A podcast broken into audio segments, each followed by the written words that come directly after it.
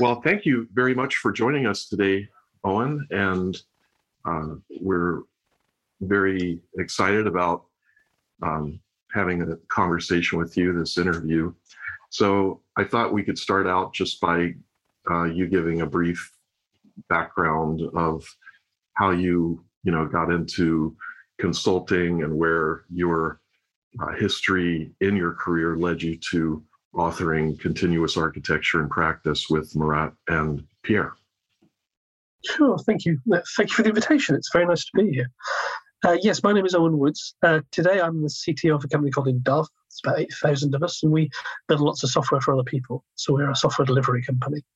But I've been in Endava about 6 years, and I've been doing this quite a lot longer than that. So yeah, I've got a bit of a backstory. So I graduated back in 1990, that long ago, with a degree in computer science. And then I worked in the products industry for over 10 years. So I worked for people like Group Bull. We worked on a product called Tuxedo, which is still in the Oracle prize book today. I worked for Sybase for a period. And I also worked in the security, the digital rights management industry. And then that took me to California. I lived in Silicon Valley for a while. And then I returned back to London. And then I moved into the finance sector, which was completely strange to me at the time because I'd always worked in the tech industry. But I worked for, again, over 10 years, very happily for a number of large organizations there, building large software applications. Before that, I'd always built the system software. So I moved into applications and started worrying much more about the kind of things that, your specialization, DDD, is into. They were worrying about the centrality of data and how important it is to understand the domain concepts as well as the technical ones. And then I left that about 6 years ago now, and I joined Endava as their CTO, which is great. And I've been there since. And at Endava, I lead the technical capability side of the firm. So I always have to stress I'm not responsible for the email system, but we have a very capable CIO who looks after that. But I'm responsible for the skills we've got, what professional disciplines our people are in, what skills they have, how we deliver to clients, all those kind of concerns. And I've been doing software architecture for quite a long time. I wrote my first book with a colleague of mine, Nick Rosansky, back in 2005. We did a second edition a few years later. And then I met first Murat, then Pierre, and they were getting ready to do a second continuous architecture book. And I'd actually been thinking about very similar ideas about how we make architecture more continuous. So it started off, as I recall, as a promise to write one chapter and quickly spun into me joining them in the author team, and so I co-authored the book with them, and so that's kind of how I got to here. Cool. It's interesting how people get to a place in time, with their experience, and it's good to know that. So, in your work at Endava, trying to think of maybe the best way to say this, there's no doubt a form of strategy in the approaches that you take with your work in architecture and other disciplines at Endava, but how does your work relate around the Continuous Architecture book? Mm-hmm. Sure. So we have an overarching delivery framework, as we call it, called TEAM, the Endava Adaptive Method. And it, if you like, contains our collected wisdom, because the company's been around 20 years, so we've delivered lots of projects.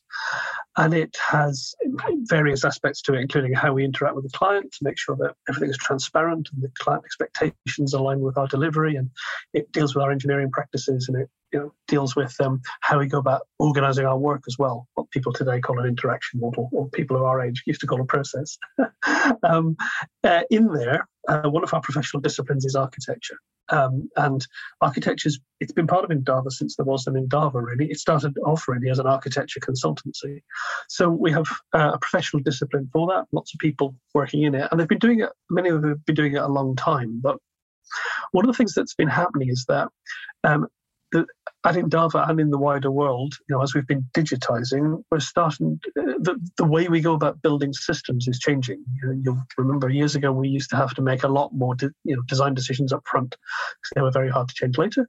And we used to build a lot more before releasing it, whereas now we release the smallest thing we can. We try and get feedback, and a digital platform is perfect for that. It gives us a constant feedback of usage information. And so people who design and also other disciplines test software have had to think again about how they go about their work. And that's really at Endava led us to encouraging our architects to think less about doing lots of design, lots of structures up front, and more being there leading the team's design thinking through the whole process. And that inevitably leads you to thinking, well, I need to do this all the way through the life cycle because I don't know enough up front to make lots of decisions. I can only make some initial decisions now. And as I learn more about my domain or my users or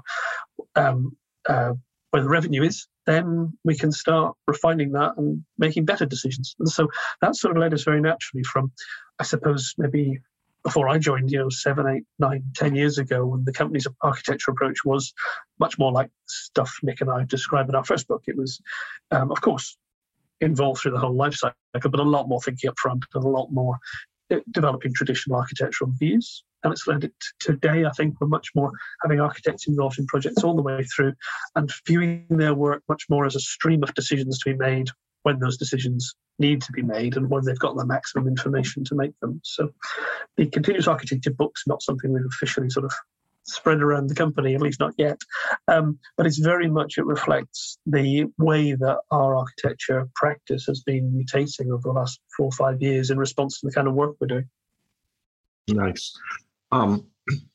Now, Endava is not what I would call a small company at all, but are you known as a small or a medium-sized consultancy? Isn't it around 5,000 employees? Well, or is it 8,000? Yeah. 8, so people, yeah. To me, I mean, that's like, wow, that's a large consultancy, but compared to others, it's kind of a medium or something, right? I don't know. Exactly. It all depends who you compare us with. So, to name names, I think Accenture is 400,000 people. So, compared to them, we're pretty small. But yes, a lot of people we compete with are a lot smaller than us. I mean, there's an awful lot of delivery companies in the 500 to 600, 700 people area, which, Endava passed up a while ago. We're obviously a lot bigger than that now. So, I mean, that comes with great benefits, for us, our clients and our employees, in that we can take much bigger pieces of work, so we can take on more. It's more interesting for us. We can do a greater variety of work.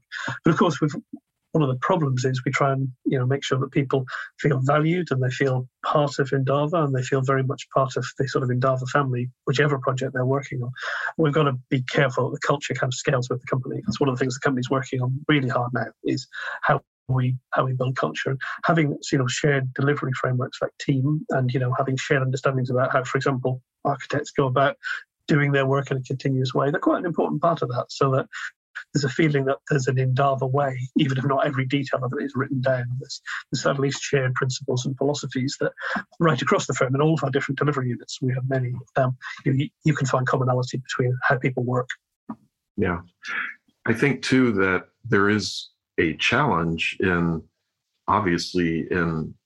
sort of disseminating continuous architecture through thousands of architects or software developers, but you also have a much more manageable case than some of these very large consultancies where maybe vice presidents don't even know each other, kind of thing. And I mean, that kind of huge organization. So how does that work when you're just trying to like get the message out to everyone? Are there internal classes or? Mm-hmm. That's how our professional disciplines work, actually, is that, so we have a professional group, we call a discipline for the architects, and there's one for the developers. There's no implied hierarchy there. I mean, there are people of the same grade in development as in architecture, and they just have different specializations. With the same one for people who we call application management. So they're people who are experts on CI, CD, operational support, deployment pipelines, all that stuff.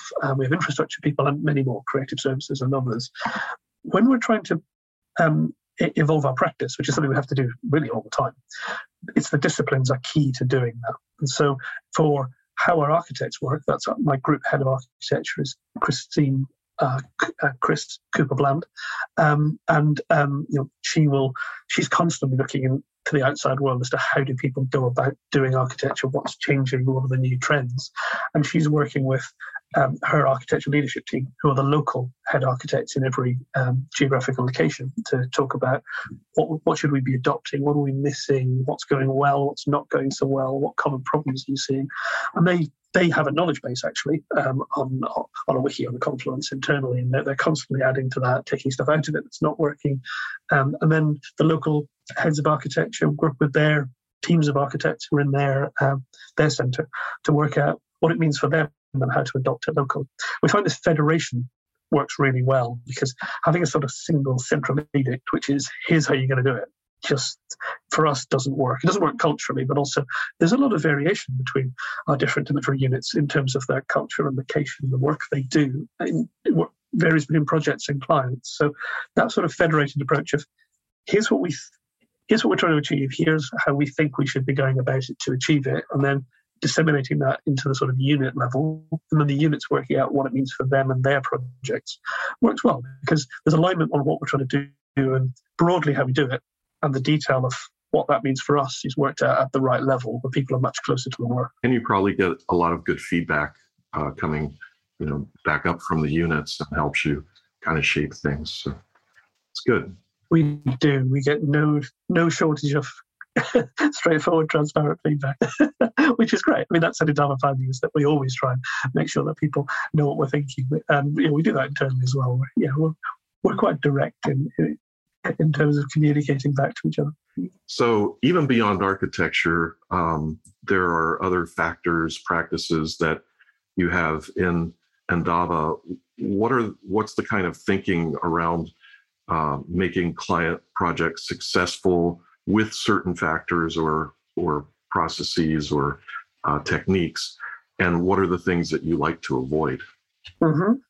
Yeah, that's a great question. There's so many potential ones, aren't there? I'm sure you see this in all your consulting engagements, because you deal with a very wide range of clients, I'm sure. Some of the important ones for us are very clear goals that we share with the client, and we've all got the same goal. Because it can be very, very common. We work with even quite large clients, or maybe it's particularly large clients, is that there's quite a few people, stakeholders, if you like, who care about the outcome of a piece of work, but they've all got a slightly different view of why it's important. And trying to distill that down to a set of shared goals that the team can really get hold of and decide that they're going to deliver against, that's really important. I mean, product ownership is part of that. We find that product ownership is something that a lot of people find very difficult. A lot of organizations are working out how do they get this new skill for the digital age into their companies, because they used to write a requirements spec and they felt very comfortable doing that, handing that over. But actually, these days, that's not really the way we work. So things like product ownership are important, and also level of executive sponsorship. I know you work at that level of many of your clients, is that you have to really have the very top people bought into the whole approach. And we find the same, is that you've got to go high enough that everyone on the client side and everyone on our side is quite clear that this is the goal. There's no debate about what we're trying to chase. And once we think we are clear, and we've spent enough time with stakeholders to understand it, we're big believers in cross-functional teams. And it really, whether or not the client already does that, we always try and build cross-functional teams and help them build cross-functional teams if necessary. Because then you've got small pods of people, scrum teams, as we call them, or pods of whatever your organization calls them, but you've got small teams who are empowered to go and get stuff done, and they've got all the skills they need in the team to get stuff done. And that we find with that, with clear goals, well-defined pieces of work, a lot of discipline around prioritization, backlog management, that really helps to set teams up to know what they're going to do, make sure they've got the skills and the accountability to get it done, and then work together to get it done. The big anti-pattern that we see is where you have a number of organizational units have to come together to deliver a feature, because then it's always someone else's fault why it's 3 months late and it doesn't seem to do the right thing, and that's quite demoralizing for everyone, really, because it seems that no matter how much I try, I'm not actually going to make this successful, so I just won't try that hard. Whereas in a cross-functional team, in one sense, it's a little bit, I suppose, vulnerable. There's nowhere to hide. The team is accountable, but on the other hand, the team's also empowered to get the job done. And you've got the mix of skills in the team that you can go and pair with someone else to get a problem solved. So that's very liberating. So we are big believers in cross-functional teams. It sort of leaves us to sort of DevOps type ways of working. We think that Agile and DevOps fit together very well, and they really help link the whole process up from someone having an idea through to it actually delivering value in operation. Good. From a sort of DDD perspective, what I find and have found for years is that when a team is obviously within the organization that is delivering the software, there seems to be very regularly, I mean, I don't want to give some percentage like 90 something percent, but it's way up there, where there's sort of this, you know, the business doesn't listen to us as developers, right? So the development team says, we need this, the business doesn't listen to us. And especially in training or when we get an opportunity to actually be with the business, I find that the developers actually don't want to talk to the business. And given the opportunity to talk, they say, no, no, no, we got this, you know? So it's sort of this strange, like you said, sort of finger pointing, but it's the business, you know, it's us against them, as in development and the business. And I think you've got a very good advantage in going in because you're kind of a neutral party, so to speak. I mean, obviously you have something to get done. You have, you know, an agenda, I guess, in a good way that you're presenting to the business, and you're saying these are the things we think need to change. But you know, how do you see that working out in the company versus consultants coming in and really wanting to engage?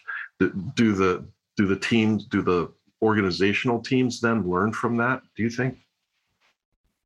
Yeah, pretty often actually. I mean, this is often one of our selling points, which is we're not going to come and tell you what to do. You know, as we slightly dismissively say, the agile consultants who teach you how to move post-it notes around and then disappear. You know, we're actually going to be delivering software with you, shoulder to shoulder. We tend not to mix too much the teams. We tend to put the teams side by side, so that the client's got teams and we've got teams, but they act as one group of teams, all, you know, are probably off one backlog. And that works really well because our teams have done it before. So they're pretty comfortable in their working practices. The client teams, often when we find there's resistance, they're just uncomfortable and they don't feel supported and they're a bit nervous that something's going to go wrong because they've never done this before. And, you know, sometimes there've been bad consequences for things not getting delivered. So they're understandably a bit on edge about the new way of doing it. So it's really good to have a team just sitting over here humming away, kind of delivering stuff in the new style. And it allows the client team to sort of look over the wall, so to speak, and say, we don't really understand why we're doing this ceremony. What is this retrospective thing for? All? Why do we do a stand-up? And our team go, oh, well, because without it, this won't happen. And, oh, light bulb goes on. Yeah. Oh, right. I hadn't really thought of that. You know, stick with it for a few more sprints. You'll see you know, it will start to become useful. And so they go back and, you know, try, and sure enough, it becomes useful because actually it's in the context of a, you know, a project, a set of teams that are working well.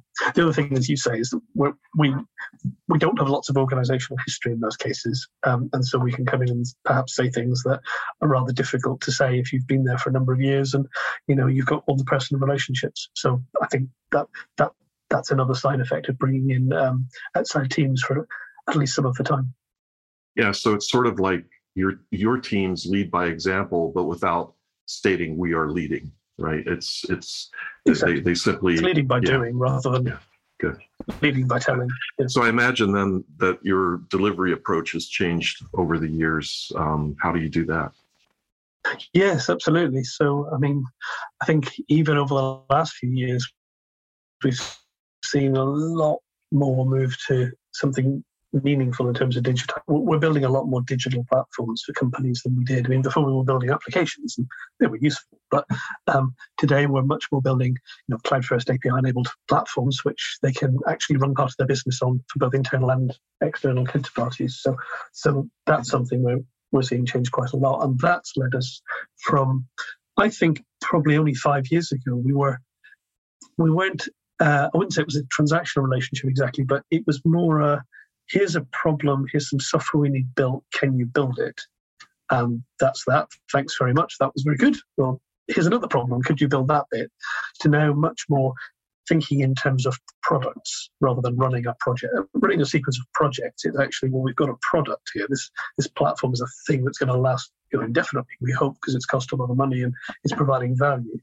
And you know, we work with the client to own it with them, so that they need not use us forever. We never try and make it dependent on us, but as long as we're there, we try and sort of have joint ownership of it, so that we're thinking much more about it as a long-term, it's a long-term asset we're trying to manage with the client to chase the most value at any point in time, rather than saying, well, there's a project and you want this thing done, so we'll do it and hand it back to you.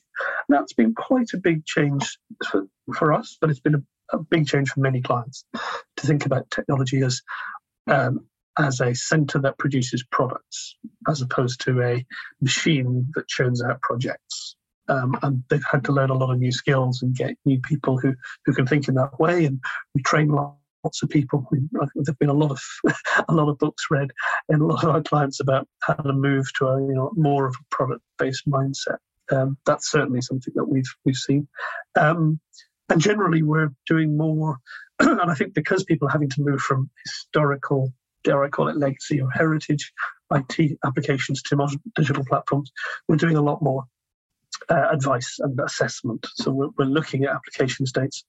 We're trying to help people understand what it is they need today as opposed to what they've got, and helping them work out the disposition of their existing applications, and what needs refactored, what needs rebuilt, what perhaps needs retired, what does the new set of application platforms look like, and then try and help them evolve what they've got to that point. And that's something, again, that we've seen a lot more demand for, because I think people have been in fairly steady state for quite a while. They either implemented packages or they built custom software, but it was a very project-based approach, and they had what they had. And now they're really having to be much more dynamic and reactive, and they're needing software that works in a different way.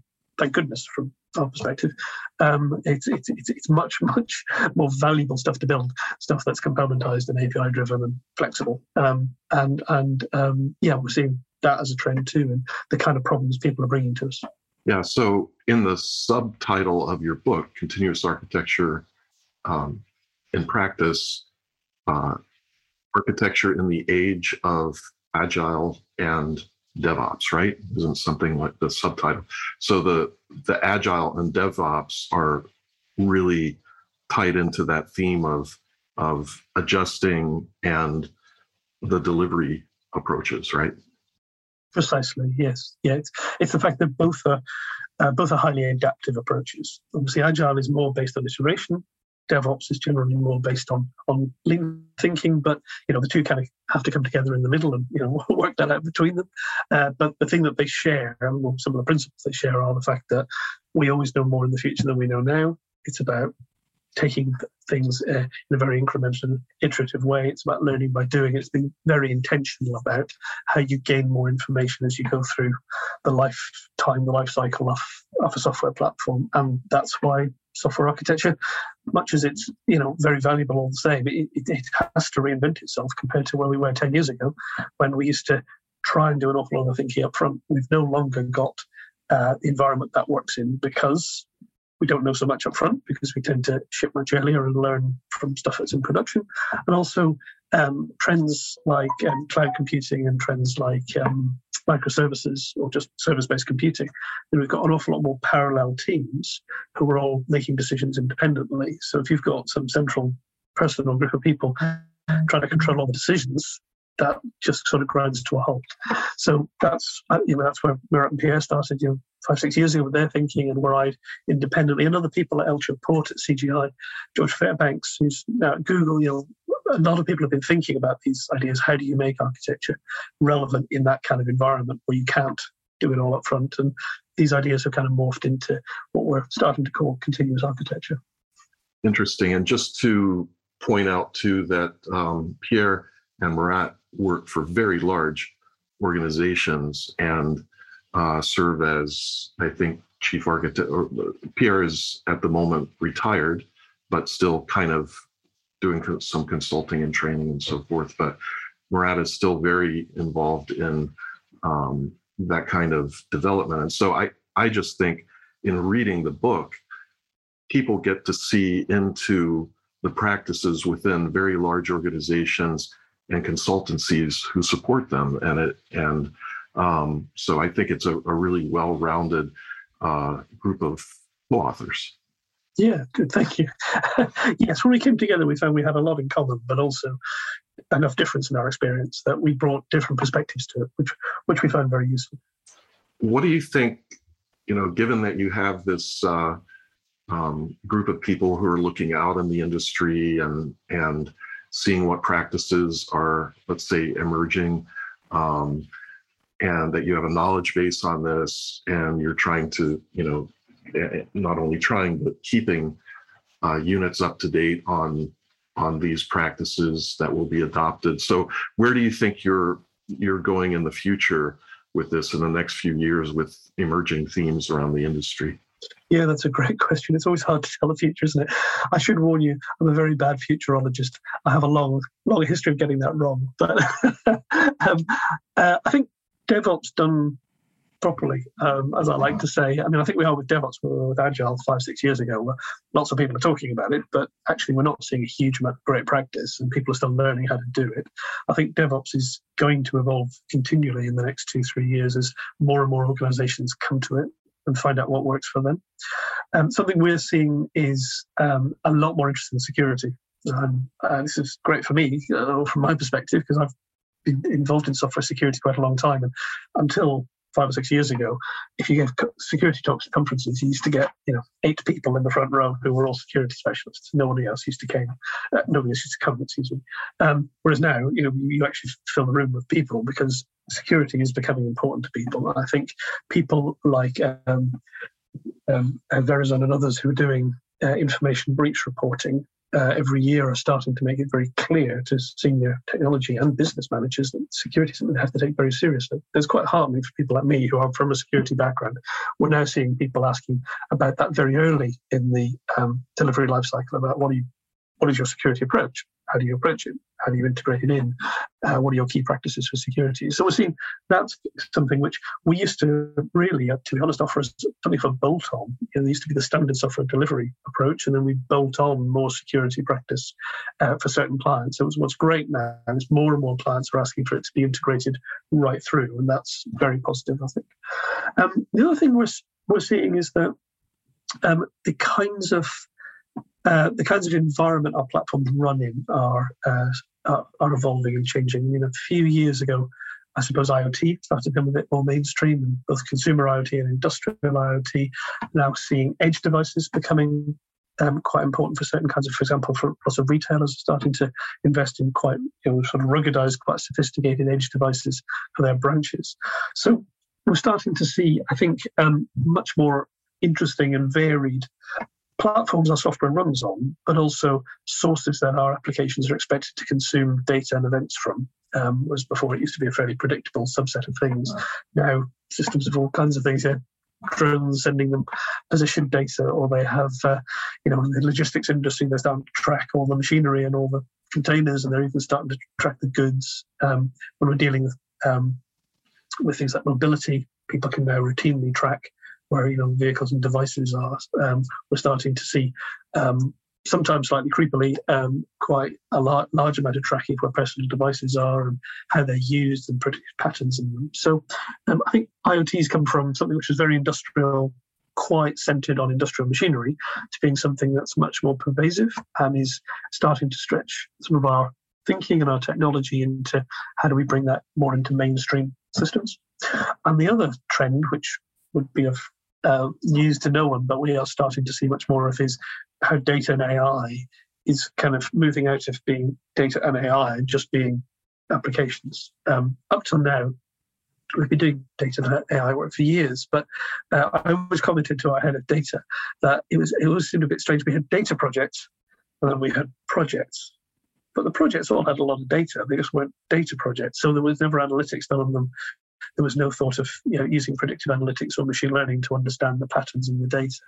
And that's changing as well. And we're now seeing more and more clients expecting that, because they have a large database just of straightforward transaction data, but they realize that there's potential there to learn more about their business and their clients and maybe the competition, they're starting to expect more and more to be done with the data rather than just processing it, which is what we've always historically done with it. Yeah, well, you can't predict the future. None of us can, but I think you've chosen three really ideal candidates for succeeding in the future. I would think of them as being strategic to a consultancy. And it's not only like that you specialize in security, and you do specialize in security, but you can bring the whole game. You bring the well-rounded capabilities in IoT and of course analytics.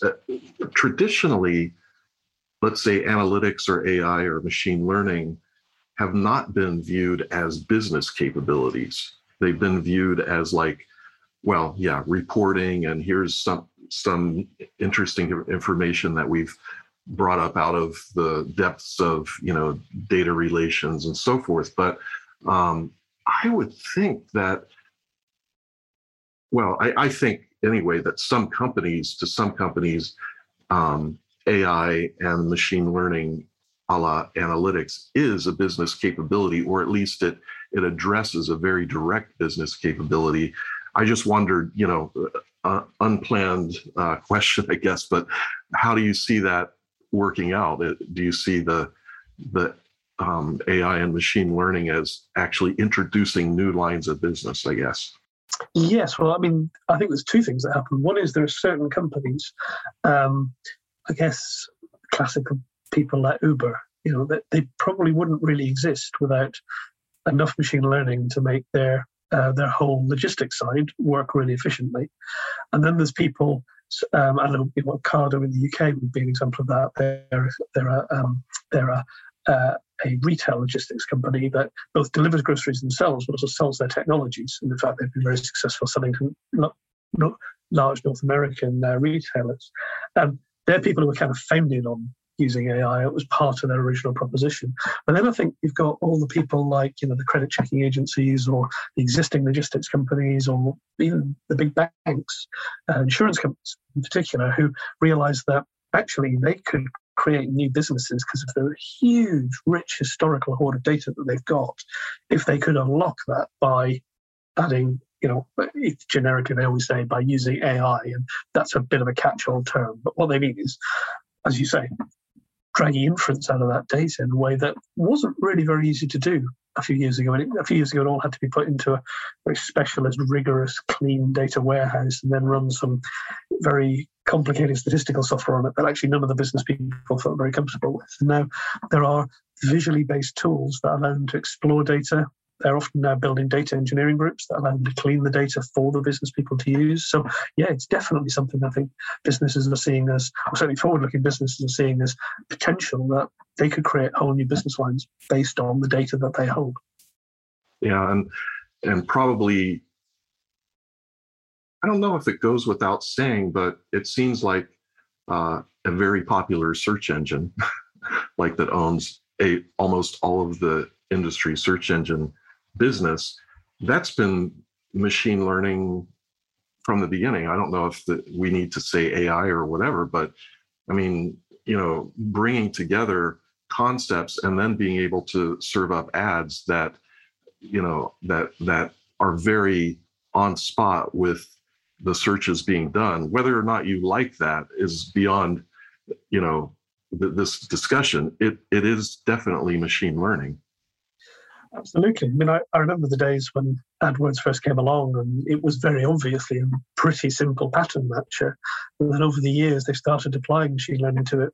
I think they were one of the first companies to really do machine learning at huge scale and to crack the fact that with enough relatively cheap compute, relatively cheap memory, but the right approach, they actually could use machine learning at massive scale.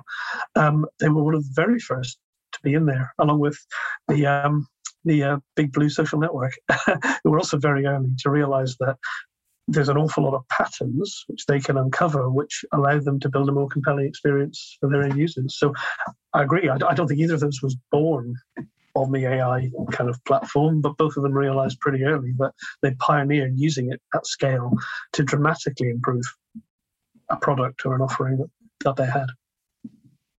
And I think we see it now in sort of more, if you like, traditional industries, they're making the same realization that what the internet hyperscalers did 5-10 years ago, they could now start doing themselves, because they've also got very valuable data sources and data stores that their competitors can't quickly replicate, which are unique to them, which definitely contain a lot of insight if you can extract it. Yes. So let's shift gears just a little bit. Beyond the work that you do as a CTO, who else is, anyone else that you kind of follow closely in software architecture, various approaches, and how they work? Yes. So the software architecture area, I'm quite involved in that world. I follow quite a few people. Simon Brown is someone who I really like the way that he relates to developers and what developers really need from software architecture. I know him quite well, and we've done a bit of work together. He's definitely somebody who I really like the way that he goes about reaching development teams. And someone else who's done really good work in that and other areas of software architecture too is George Fairbanks, I mentioned earlier. He wrote a book, Just Enough Software Architecture. George is again really good at relating the abstract aspects of software architecture. He's got a PhD in it, but he's very good at linking to teams. I'm always kind of inspired when I'm trying to work out how to make something that which developers really relate to. How would George and Simon go about it? And people like Eltjo Poort at CGI, he's there. I think he's now distinguished fellow in solution architecture. He's been very influential in how I've been thinking about architecture being a continuous thing. His method is risk and cost-driven architecture. And I think it's some years old now. I think it's probably the original incremental architecture approach, which they've used a lot at CGI with their clients, and they have published on it as well.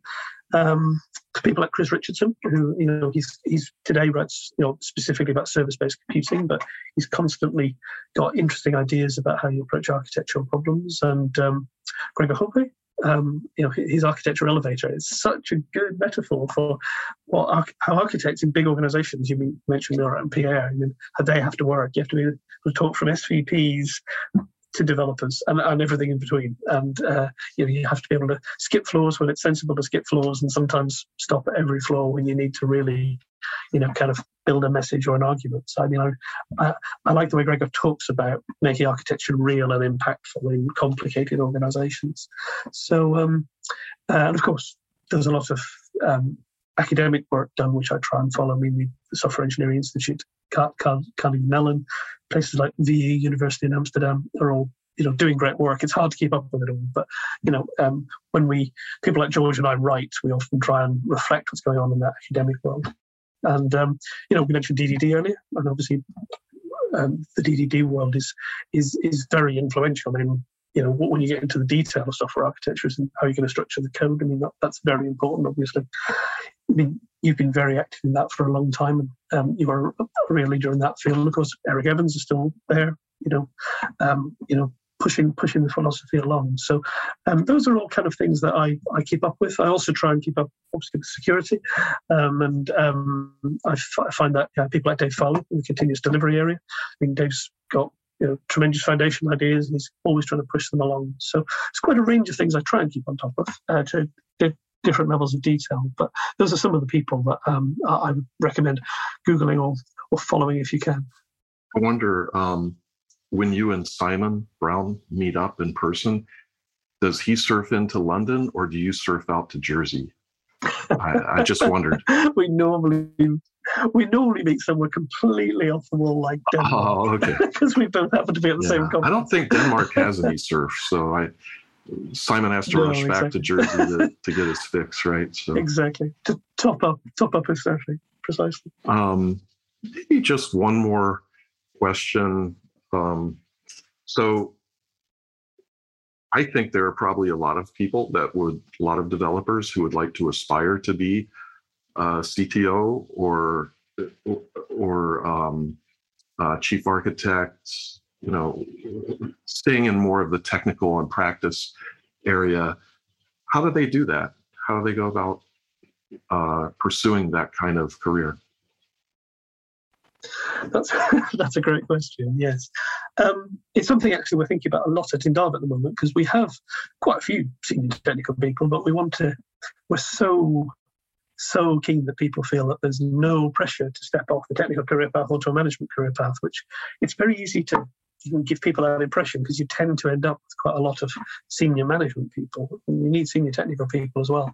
The kind of things I point out to people are that remember that you need to be really senior, to be really technical, but not those aren't in opposition. I mean, you should be able to do both. But if you're going to be really senior on a technical career path, you have to be prepared to take on a few skills that perhaps you didn't need so much earlier in your career. And that's things like breadth and flexibility, being prepared to step outside the technologies and the stack and the particular problem sets that you know and love, and go and look at other things, possibly quite quickly, understand how to grasp the essentials of them. Second one is communication. You are going to have to influence and explain things to other people. So your communication skills are really important. And many of us are not natural communicators. And it's a long road to go from relatively quiet, relatively introverted technical expert to really senior technical expert who can talk to a group of people, explain something, make sure that everyone understands it, get consensus, and make a decision that way. So that's a set of softer skills you need. My first mentor, I was tremendously lucky to have a woman called Kim Lambert in my first employer, Bull. She and I was at that point very technical and not very good at communicating.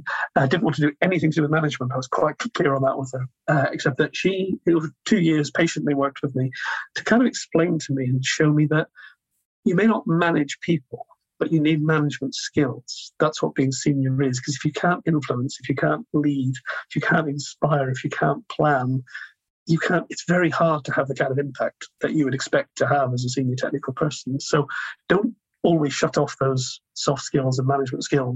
Just focus them on how you influence rather than how you direct and command, which is more what traditional managers do. And the other thing I always try and point out to people is that when you're a technical specialist, it's very easy to be very, very focused on the details of the specific technologies that you know and probably love. And that's fine. You should know them because you're an expert. But always try and step back and work out what the fundamental essentials of the technology you're using are. What makes it good or bad for something? Because it's not good for everything. Nothing is. So what makes it good or bad? What are its essential characteristics? And then learn how to compare and contrast that with other technologies. Because it's understanding, the fundamental mechanisms rather than all the details of one mechanism is often the skill you need, as Gregor would put it, as you ride the elevator up the organization.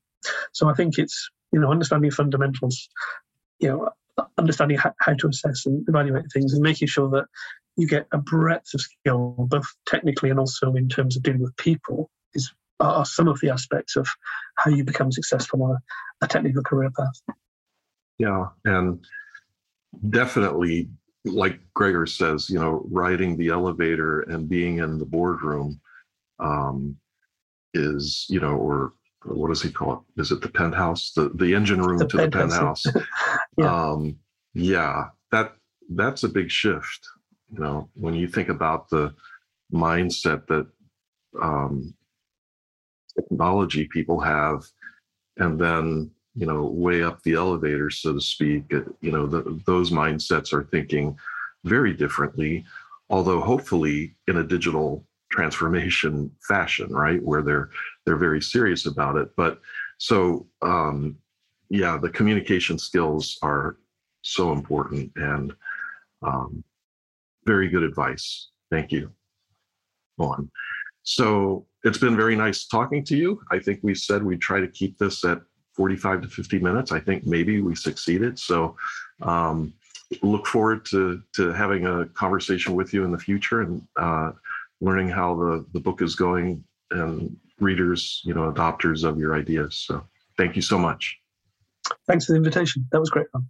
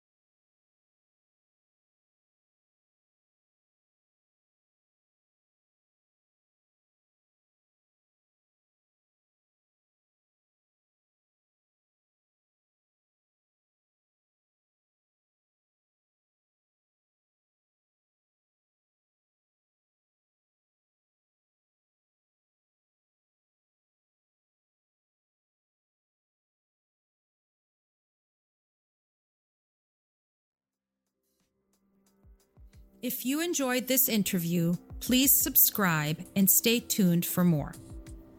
This podcast is sponsored and produced by Kalele, makers of Domo Roboto and the Zoom platform.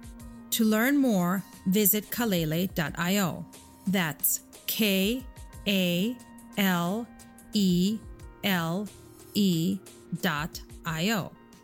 Thanks for listening.